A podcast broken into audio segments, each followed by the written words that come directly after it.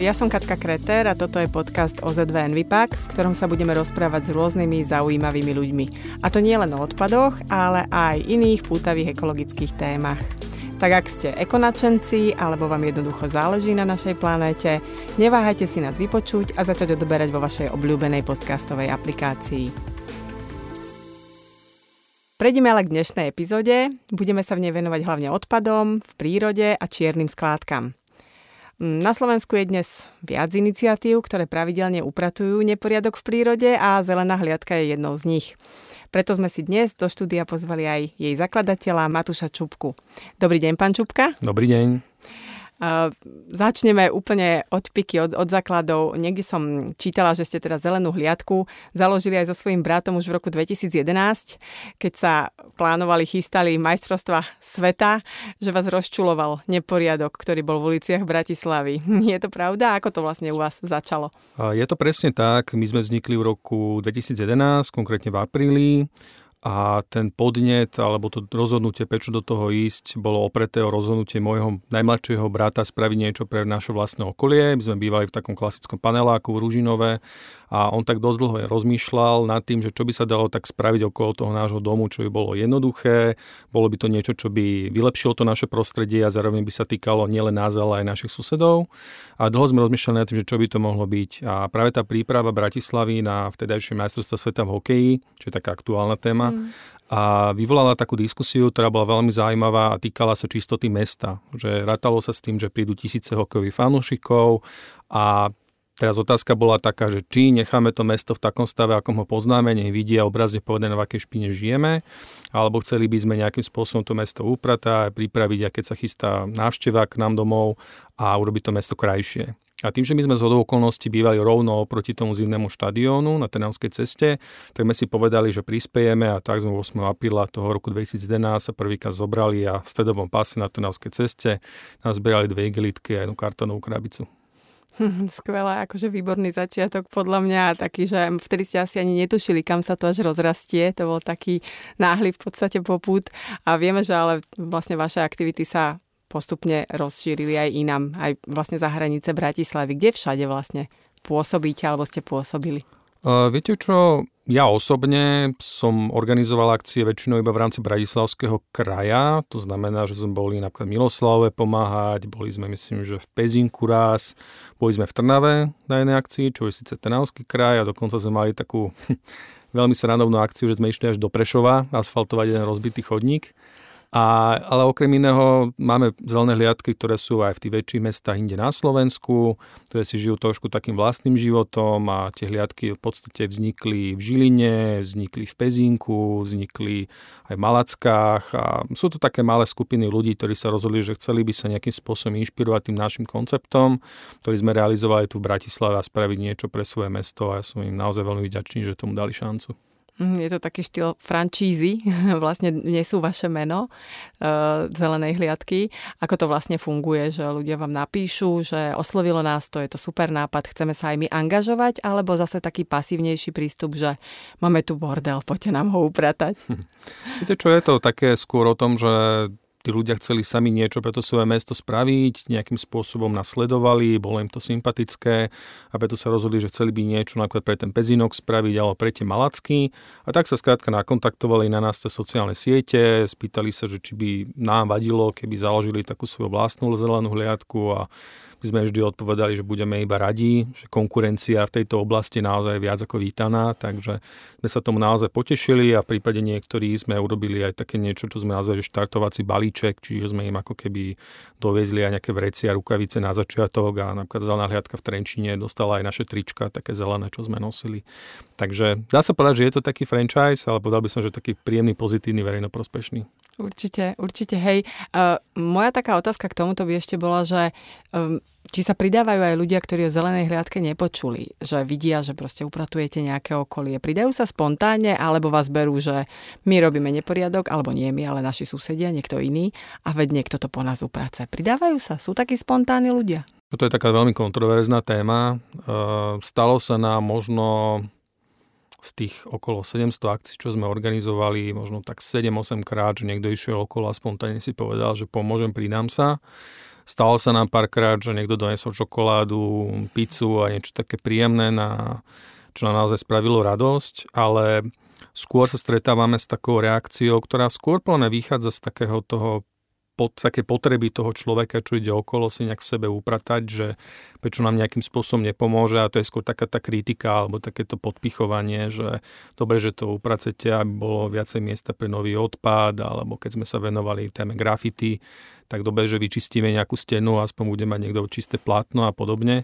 Takže skôr sa stretávali s takýmito negatívnejšími reakciami, ale ako nikto z nás to nebral v zásade osobne a časom som si tak uvedomil, že tí ľudia skôr si takýmto spôsobom možno chcú ospravedlniť, že vidia nejakú pozitívnu aktivitu, možno majú z etického hľadiska pocit, že by sa mali pridať, ale radšej im to v hlave tak nejak prekrie taký ten pocit, že si tak akože rýpnú a povedia si, že preto nepomôžem, lebo to nemá zmysel. Mm-hmm. Ja mám ale pocit, že sa to trošku posunulo, že aj, neviem, či tomu pomohol aj ten COVID, aj to, že sme boli zavretí všetci doma dosť dlho a neboli nejaké veľké možnosti na realizáciu, tak uh, veď my máme projekt Vezmisima, ktorý už vlastne tretím rokom a tiež máme pocit, že na nás na začiatku, a sú to len tri roky, pozerali ako na exotov, že niekde prídeme a niečo zbierame a prečo by sme to robili.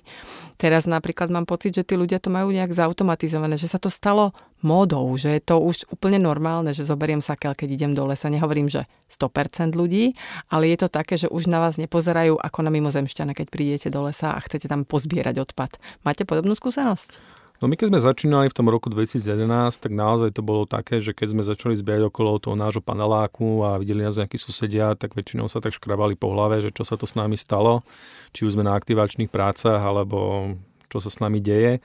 Jedna suseda sa nás raz pýtala, že či už popadali gaštany zo stromu, lebo je prišlo tak absurdné, že prečo by niekto zbieral smeti okolo paneláku. Ale dnes treba povedať, že už v tom roku 2021 po tých 10 rokoch je to vnímané, možno nepovedal by som, že ako nejaká, nejaký módny trend alebo niečo, čo veľa ľudí nejak praktizuje, ale je to také celkom že normálne. Že keď vidím suseda, ako niečo pozbiera okolo domu, tak nevyvoláva to vo mne nejaké negatívne pocity, nejaký strach, nejaké, neviem, že mám o neho obavu, že čo sa mu stalo. Ale skôr je to vnímané ako taká príjemná pozitívna aktivita, ktorá si možno nezaslúži potlesk z balkónov, ale je to niečo, za čo človek môže pochváliť toho človeka, keď ho stretne vo výťahu alebo na schodisku. Mm, určite, hej. Stále však existuje obrovské množstvo ľudí, lebo nemali by sme nikto čo robiť, keby sa raz vyzbieralo a bol by poriadok, ktorí nemajú problém odhodiť veci na zem a hovorím teda naozaj o skladbe bežného literingu, bežného voľne pohodeného odpadu. Zjem keksík, odhodím, dopiem malinovku, odhodím tú fľašu. Prečo to ľudia robia? Myslíte, že si neuvedomujú, že to nie je v poriadku? To je, hm, to je veľmi zložitá otázka, ktorú by sme mohli venovať aj dva takéto podcasty.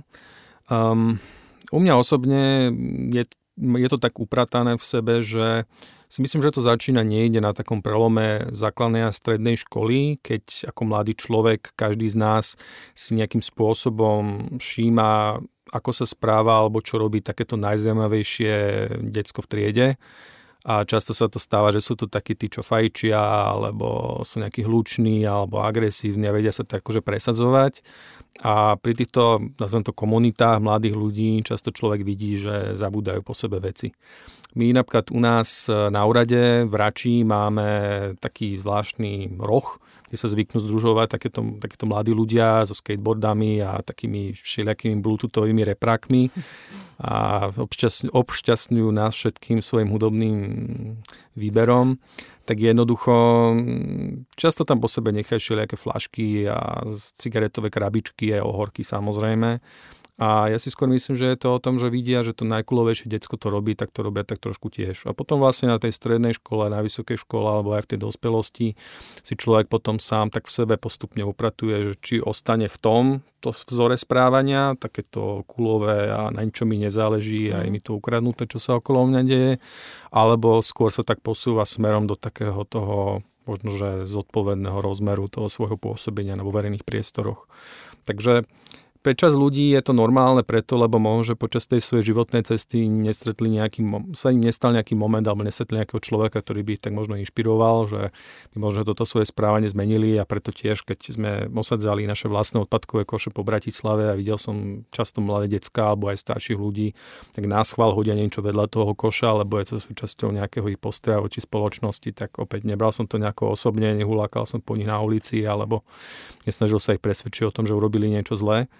Takže ja si myslím, že to vychádza ako keby z toho, akými ľuďmi sa okolo obklopujeme, čo považujeme za niečo hodné následovania a v niektorých prípadoch je to práve takýto vzorec správania. Myslíte si, že napríklad vzdelanie alebo vzdelávanie má v tomto zmysel, pretože veľakrát sa stretávame my v rámci našich kampaní vzdelávacích s tým, že, že ľudia si napríklad myslia, že keď odhodím ohorok na zem, tak je za dva mesiace rozložený, lebo však to je cigareta, to je prírodné. Hej, to je taká maličko, že, že vysvetľovať tým ľuďom, že je to plast, že to sú stovky rokov a keby to niekto neupratoval a veľakrát z našich peňazí, pretože je to z obecného rozpočtu, tak, tak by sme žili naozaj v hrozných odpadkoch že je to ruka v ruke s nejakým vzdelávaním? Myslíte, že je to hrach na stenu hádzať, alebo má to zmysel? Ja by som možno, že doplnil takú predstavu, že keď sa v lese vyhadzujú vreckovky, že však to je vlastne papier, ktorý sa vracia do lesa. To tiež celkom často počúvam. A viete čo?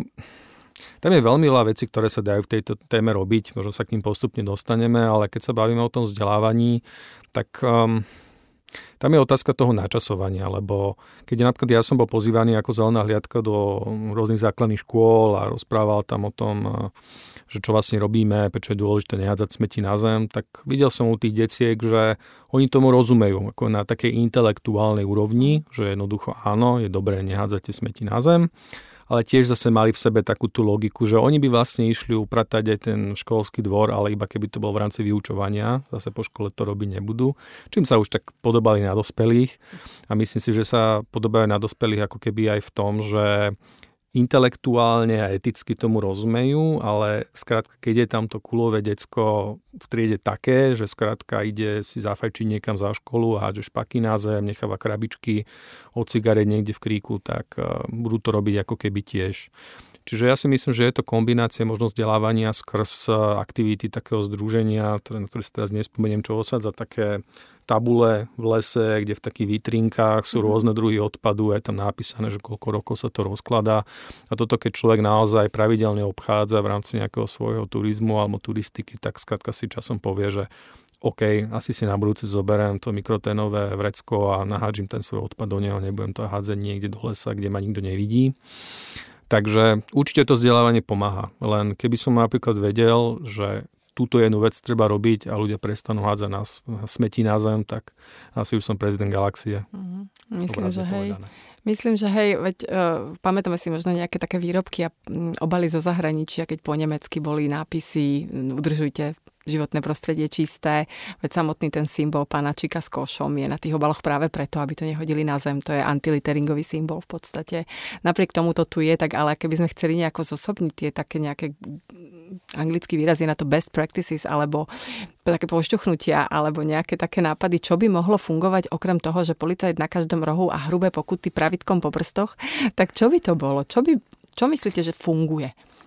Viete čo, v rámci nášho fachu, tej zelenej hliadky, tak si myslím, že do veľkej miery funguje to, keď sa tej téme samozprávy alebo dobrovoľníci alebo obyvateľia venujú.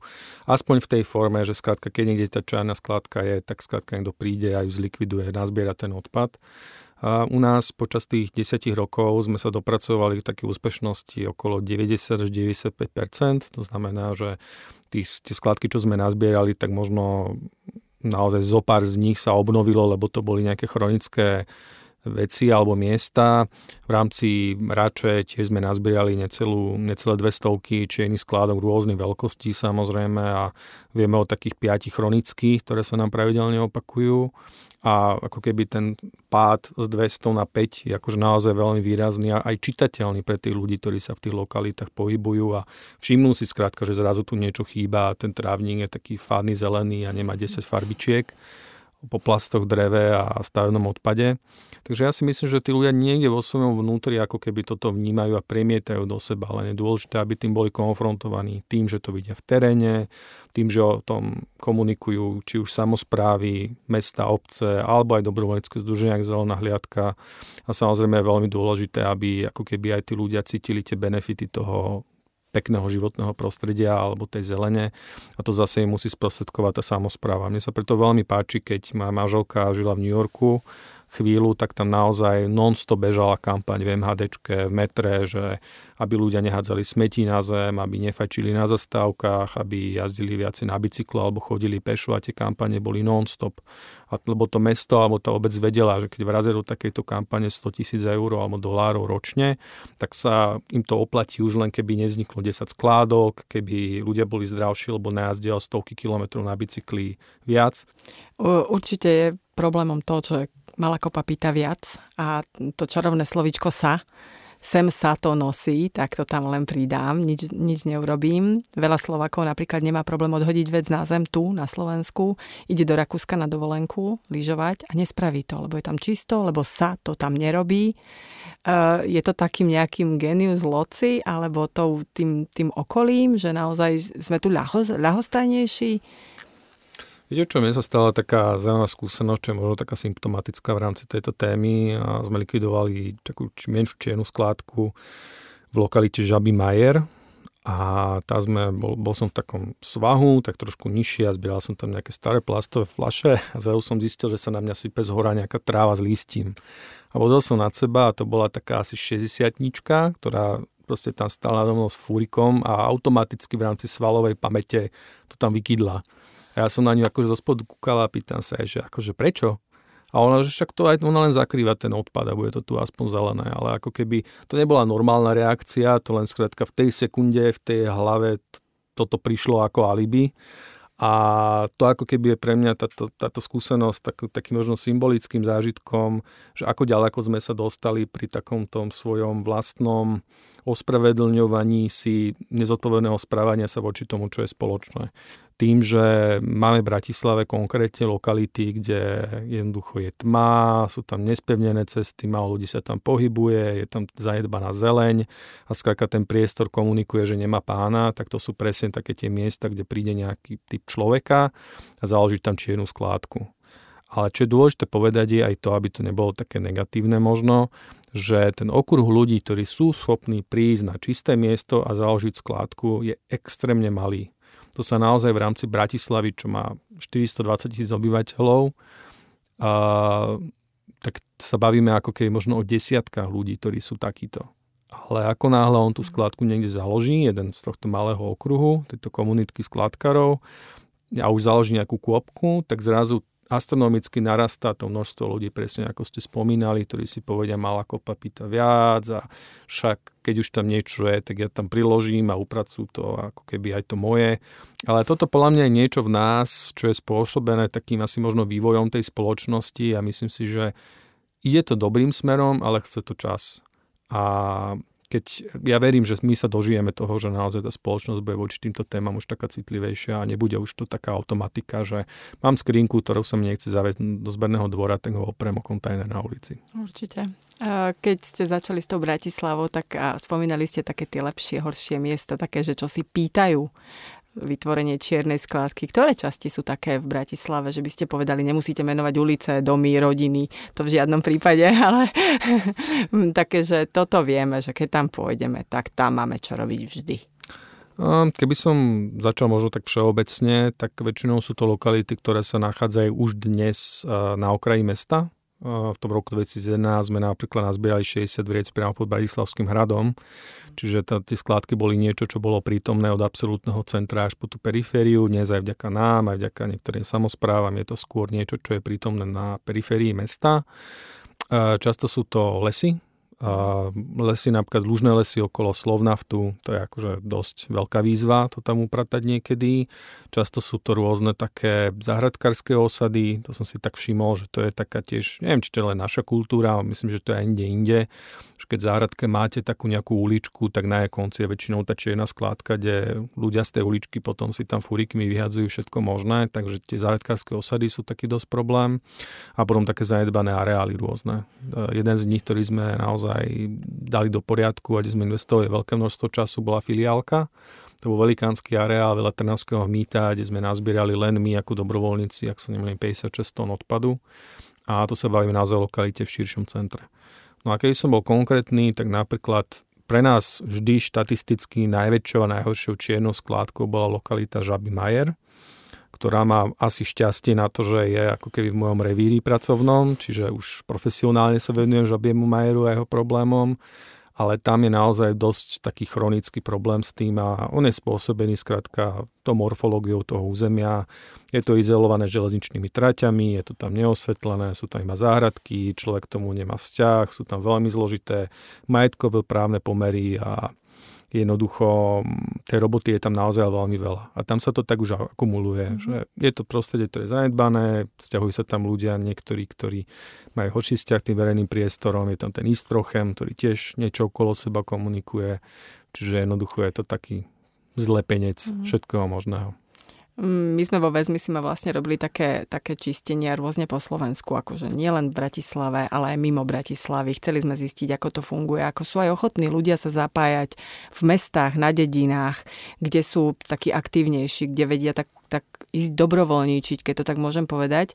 A z našich skúseností e, vyplývalo, že na tej dedine sa vedia lepšie mobilizovať trochu ako v meste, že žijú tam komunitnejším životom a naozaj nie je problém aj v takýchto verejno prospešných prácach, ak to tak môžem nazvať, sa angažovať aj úplne nesúvisiacim skupinám ľudí, od jaskyniarov cez hasičov, Matica Slovenska, to mi tiež vyrazilo dých, že ne, nebol problém, akože chytiť ruku, zobrať ruku do dielu a začať zbierať odpad. V meste mám pocit, že je to také rozškatulkované, že toto je úloha nadácií, ozetiek, upratovacích čiat a podobne. Máte mhm. rovnakú skúsenosť? V podstate áno, lebo my sme sa časom prepracovali do také role, že my sme ako keby tí hlavní smetiari. To znamená, že veľa obyvateľov, keď malo tento typ podnetu, tak okamžite sa obracalo na nás. Mali sme zo pár takých až by som povedal nepríjemných situácií, kedy nám občan teda sa zdôveril s nejakým podnetom na vyriešenie na základe podnetu nejakého jeho poslanca, ktorý namiesto toho, aby odporúčil tú danú samozprávu alebo obec, tak mu odporúčil najefektívnejšie riešenie nás. A to mi prišlo už také akože absurdné. A, akože pomohli sme samozrejme. Ale je pravda, že u nás e, nie je ako keby rozvinuté niečo, čomu sa tak hovorí, že meský aktivizmus. To znamená, že nemusia to byť také veľmi tematicky vyhranené organizácie, ako, ktoré sa venujú iba životnému prostrediu, venujú sa iba nejakým sociálnym mhm. témam, ale skrátka nejaké združenia, ktoré zastupujú obyvateľov nejakého konkrétneho mesta, obce, meskej časti, ale napríklad aj ulice, ktorí skrátka chcú komplexne riešiť problémy toho, z toho svojho daného miesta a dobrovoľnícky postupnými krokmi sa nejako angažujú. Sú nejaké také príklady aj v Bratislave, ale ich veľmi máličko a často fungujú tak neúplne systematicky, ale príde nejaká téma, napríklad taká klasická téma je, že výstavba, že objaví sa nejaký developerský zámer štvrtí a vtedy sa tak ľudia dokážu zamknú, mm. zomknúť teda a zabojovať za to status quo ale taký akož naozaj programový mestský aktivizmus tu zatiaľ žiaľ nemáme, takže my aj keď sme si časom robili takú jak by som to povedal, taký pasport tých ľudí, ktorí sa k nám pridávajú, aby sme nejakým spôsobom možno vedeli lepšie zacieliť aj našu komunikáciu na sociálnych sieťach, tak sme zistili, že vlastne my nie sme takého niečoho schopní, lebo my sme natoľko diverzná skupina ľudí, od ľudí so základným vzdelaním až po vysokoškolákov, ľudí z korporátov až po živnostníkov a naozaj bolo veľmi ťažké identifikovať, že toto je taký ten prototypný bratislavský dobrovoľník, ktorý chce upratovať skládky. Takže to bola veľmi rôznorodá skupina a skôr to, čo nás spájalo, bola ochota spraviť niečo pre to mesto a zmysluplne tráviť svoj voľný čas. Mm. Ale takých ľudí 420 tisícov v Bratislave veľa nie je. A mm. som preto o to, o to vďačnejší, že som mal šancu možno väčšinu z týchto ochotných ľudí v Bratislave spoznať osobne. Keď sme prešli teraz k tomu dobrovoľníctvu, tak uh, ste tento rok súčasťou aj uh, vlastne iniciatívy a projektu Naše mesto. Kde vlastne s partiou firemných dobrovoľníkov vyčistíte od pohodeného odpadu vodný tok v Rači. Prečo ste si vybrali teda práve túto lokalitu? Asi odznelo. Vy ste, tam máte domovský stan, ale zapájete sa vlastne do tohto podujatia prvýkrát a aké sú vaše očakávania a motivácia? No, my sme si tú lokalitu vybrali, lebo je to Žaby Majer mm. a Žaby Majer v rámci tejto témy Bratislave potrebuje najviac pomoci. Takže konkrétne ide o taký podnet alebo problém, ktorý tak príjemne spája moju profesionálnu domovinu, ktorou je Rača a moju domovinu, ktoré je Nové mesto. A medzi týmito dvoma mestskými časťami za plotom areálu Istrochem preteká, oficiálne sa to volá technický kanál Vajnory 3, a ktorý sa dostal do pozornosti médií keď eh, sa zverejnil taký článok o zložení tej vody, ktorá tam tečie. Ona je občas belasa, občas je zelená, občas je smradlavá, občas je všelijaká. Ale skrátka, my ako mestská časť ako dobrovoľníci nevyriešime znečistenie toho vodného toku z pohľadu tých chemikálií, ale aspoň vieme pomôcť tomu, že nebude ten vodný tok obhádzaný práčkami, skrínkami, plastovými fľašami, všetkým možným. A preto keď sme hľadali nejakú aktivitu, ktorá by bola dobrá pre nové mesto 2020, teda naše mesto 2021, tak jednoducho nám prišlo toto ako to miesto, kde by sme mohli teda dať dokopy nejakých firemných dobrovoľníkov a vyčistili by sme tento kúsok Bratislavy. A my sa ako zelená hliadka zapájame do našeho mesta, myslím, že od roku 2012 alebo 2013, nepamätám si presne a mám na tie akcie v rámci tohto podujatia veľmi dobré skúsenosti, veľmi dobré spomienky a máme s nimi skvelé skúsenosti, takže teším sa aj na tento ročník. Naše mesto, najväčšie podujatie firemného dobrovoľníctva, funguje už 15 rokov a stojí za ním nadácia Pontis. Ja som sa preto prednedávnom rozprávala aj s Veronikou Sedlačkovou z Pontisu a pýtala som sa jej, ako sa naše mesto za tie roky zmenilo. Tak si to vypočujme. Naše mesto, ktoré prepája firmy, samozprávy aj občiansky sektor, má už 15 rokov. Za tie roky sa do podujatia zapojilo takmer 80 tisíc dobrovoľníkov, vysadilo sa 9 tisíc stromčekov a natrelo sa takmer 6 tisíc lavičiek, nehovoria zo 66 kilometroch plotov.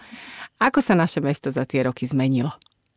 No je to, je to zvláštne počúvať takéto veľké čísla na to, že vlastne naše mesto sa vyvinulo z malého podujatia naša Bratislava, do ktorého sa zapojilo 400, 400 ľudí a teraz vlastne každý rok sa nám podarí zapájať e, pomaly 10 tisíc dobrovoľníkov a no, posledné koronové roky uh, je to trošku menej, okolo 5000. Uh, každopádne je skvelé vidieť, že, že to podujatie tak rastie, šíri sa vlastne organicky do rôznych miest Slovenska. V súčasnosti sa bude konať vlastne v 46 mestách po celom Slovensku, takže sa to naozaj z tej Bratislavy krásne rozšírilo a splnil sa vlastne taký ten prvotný cieľ toho podujatia, čo bolo vlastne šíriť povedomie o firemnom dobrovoľníctve, o angažovanosť, o dôležitosti angažovanosti vlastne ľudí vo svojom okolí a je skvelé vidieť, že e, firmy si to naozaj to dobrovoľníctvo osvojili a e, to naše mesto je takou vstupnou bránou, ale vlastne venujú sa dobrovoľníctvu aj počas roka. A naozaj, že inkorporujú to dobrovoľníctvo aj napríklad ako také team buildingové aktivity. A, takže sa nám naozaj podarilo naplniť ten cieľ, že motivovať tých ľudí k dobrovoľníctvu a k angažovanosti vo svojom okolí. No veď my sami vlastne máme túto skúsenosť. My sme ako Envipak pred rokmi začínali tiež s, s našim mestom. Tiež sme boli upratovať, lebo tie odpadky sú nám také blízke a, a sa nám to veľmi páčilo. Je to naozaj skvelý, skvelá príležitosť na team building napríklad. Na stretnutie sa mimo ofisu a priloženie dobrého, urobenie dobré veci, priloženie ruky k dielu. Toto je podľa mňa, podľa mňa skvelá príležitosť a, a ja som nesmierne rada, že sa toľké firmy inšpirujú práve od, od nadácie Pontis. A a aká je vlastne situácia tento rok? Ktoré aktivity sa vychytajú ako prvé? Keď sa prihlasujú ľudia? Určite také tie zelené, exteriérové, po tých je najväčší dopyt. A závisí to potom aj e, od konkrétnej stratégie tej firmy, že mnohé firmy naozaj e, majú už nejakú CSR politiku alebo nejakú politiku spoločenskej zodpovednosti. A e, pokiaľ, si, pokiaľ je v nej napríklad zakotvené, že sa snažia um, zlepšovať alebo ochraňovať životné prostredie, tak tie si naozaj vyberajú tie aktivity, nejaké čistenie parku alebo práve to zbieranie odpadkov, uh, likvidácia čiernych skládok.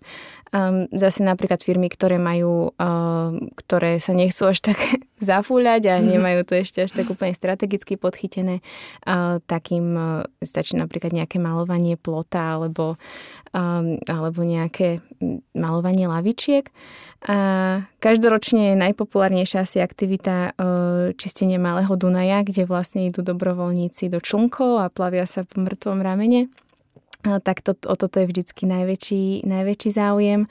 Takže uh, tie aktivity sú naozaj rôznorodé a každý, každý má iné preferencie. V nadácii Pontíza v tejto v našom meste, ak chcete vždy priniesť niečo nové.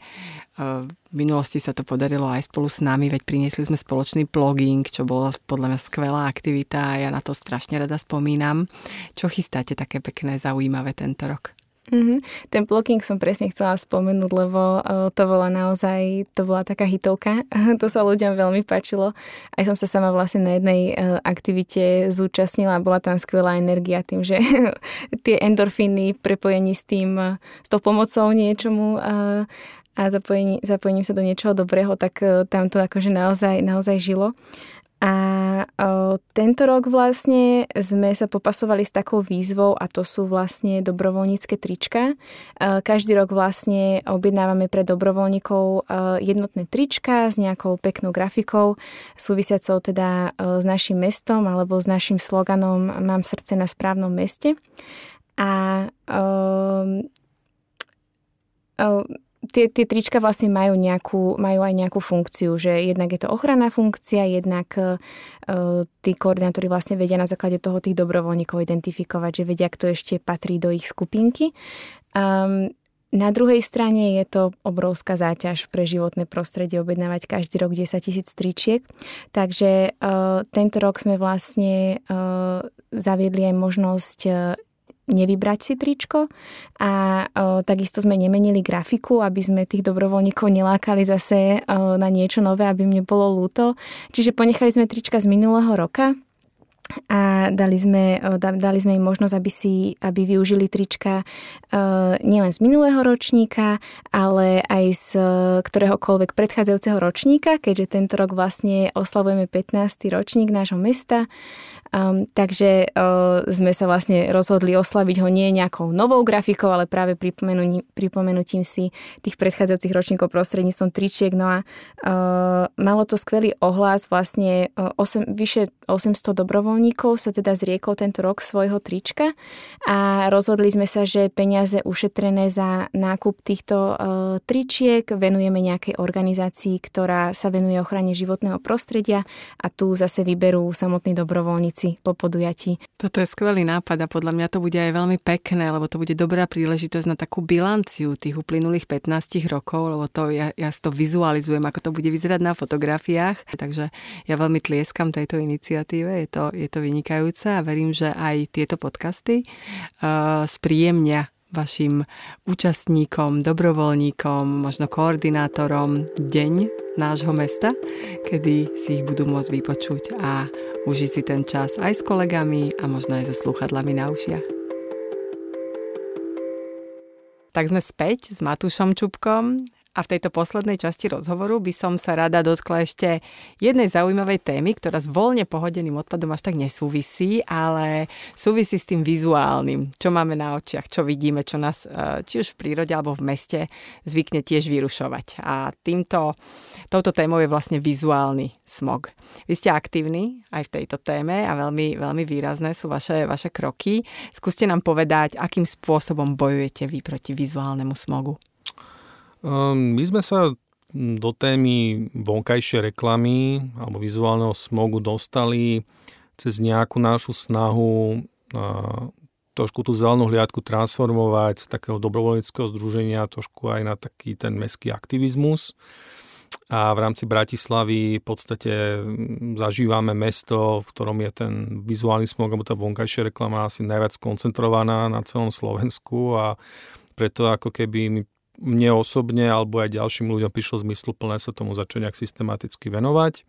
A my sme začali na, na úplnom začiatku komunikovať najmä tému, ktorá nám prišla taká najkriklavejšia a to boli také banery alebo plachtičky, ktoré sa vešali po zábradliach. A keď niekto má chuť si spomenúť na to, ako to tu vyzeralo, tak dá sa nájsť Google Street View na niektorých ulice z roku 2012 a treba si naozaj pripraviť e, nejaký sáčok, lebo to naozaj zabrali s 30 plachtičkami na Tomášikovej, to je naozaj že skvost. A my sme tedy začali verejnosti vysvetľovať, že je to skrátka nelegálne, nie je možné legálne povoliť tento druh reklamy. Urobili sme také mapovanie, kde sa to všetko nachádza, na ktorých miestach a Poviem to tak, že ľudia sa činili, samozprávy sa činili a skrátka Bratislava je našťastie už bez týchto platičiek až na pár výnimiek. Prvom sme samozrejme chceli sa posunúť nejakú vyššiu úroveň, tak sme hľadali nejakú formu reklamy, ktorá by bola o stupeň menej kriklavá. A to sa mi podarilo tak identifikovať, že u nás, kde bývam na Riazanskej, tak išiel som do miestneho obchodného centra, čo tam máme a stál som na prechode prechodcov a nebol zapnutý semafor, tak som sa chcel nejak tak akože ubezpečiť, že ma nič nezrazí, tak som cez taký nejaký objekt, lebo my zase nevieme všetko identifikovať. Keď sme na tej ulici sa tak nahol a zrazu spoza toho objektu sa vyrútil taký nakladiak a minul ma asi o pol metra. A vtedy som zaostril a všimol si takú reklamnú trojnožku umiestnenú okolo stĺpu rovno pred tým prechodom prechodcov tak som si teda tú trojnožku nafotil a začal som teda googliť, ako sa povie a dozvedel som sa množstvo zaujímavých vecí. A tak sa nám podarilo pripraviť takú sériu takých, neviem, či investigatívnych, ale skrátka takých možno mobilizuj, mobilizujúcejších blogov, kde sme sa snažili od príbehu týchto trojnožiek niečo napísať, celé to tak nejako zanalizovať z pohľadu financií, z pohľadu vplyvu na verejný priestor, aj z pohľadu toho, čo to robí s našim mestom a trošku tak nákopnú kompetentných, aby sa možno tejto forme reklamy trošku intenzívnejšie venovali. A nakoniec to malo úspešný koniec, trvalo to síce veľa rokov, ale nakoniec tie trojnožky už v meste v podstate nemáme, zase až na pár výnimiek, ale to bolo ako keby niečo, čo, bol, čo nás ako zelenú hliadku, alebo aj mňa možno osobne posunulo viacej smerom do takého toho watchdogovania alebo takého aktivizmu a preto napríklad sa nám podarilo dosiahnuť to, že táto séria tých našich článkov bola ocenená napríklad aj novinárskou cenou. Takže toto bolo naozaj veľmi, veľmi zaujímavé obdobie. A potom sme chceli samozrejme ďalej, ale sme sa nedostali už tak ďaleko. Myslím si, že krásne v tom, minimálne tu v Bratislave, mm, pokračuje primátor Valo, ktorý postupne odstraňuje aj naozaj veľké nosiče reklamy, ktoré, ktoré v Bratislave mali, teda hrali príjm a na každ- nebolo možné vidieť len jeden billboard, veľakrát naozaj v zábere ste mali viac billboardov ako budov a darí sa mu odstraňovať stovky týchto, týchto billboardov. Dokonca ale v poslednej dobe, a možno ste to zachytili, samotné firmy prichádzajú k takej spoločenskej zodpovednosti a stiahujú túto formu reklamy vlastne zo svojho mediálneho mixu a komunikujú iným spôsobom ako na billboardoch. Takže možno aj toto je jedna z takých ciest, ako, ako vynútiť si takú tú zodpovednosť aj u tých, aj na tej druhej strane. Hej. Chcem to predať a chcem osloviť ľudí okolo, ale môžem to robiť aj bez toho, aby som tú krajinu hyzdil nejakou, nejakou reklamou farebnou a niečím podobným. Myslíte si, že máme vôbec povedzme potenciál dostať sa na úroveň tých, tých krajín, ktoré si pravdepodobne týmto istým prešli v minulosti, že tá reklama bola všade, pamätám si po revolúcii, bolo všetko rúžové, farebné v Rakúsku, keď sme tam prvýkrát prišli. A tiež už teraz nemám ten pocit, že, že tá reklama na vás kričí z každého rohu. Vy ste sa vlastne dotkli oboch strán tej problematiky, aj tej ponuky, aj toho dopytu. Ja by som možno začal v súčnosti tou ponukou.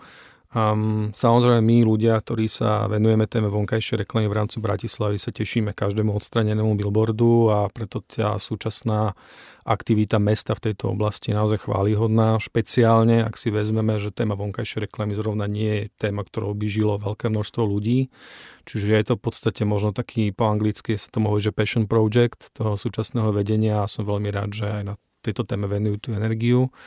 A ako keby tá problematika vonkajšej reklamy je v zásade o jednej veľmi jednoduché veci a to je tá daň, ktorá sa platí za tú reklamnú stavbu.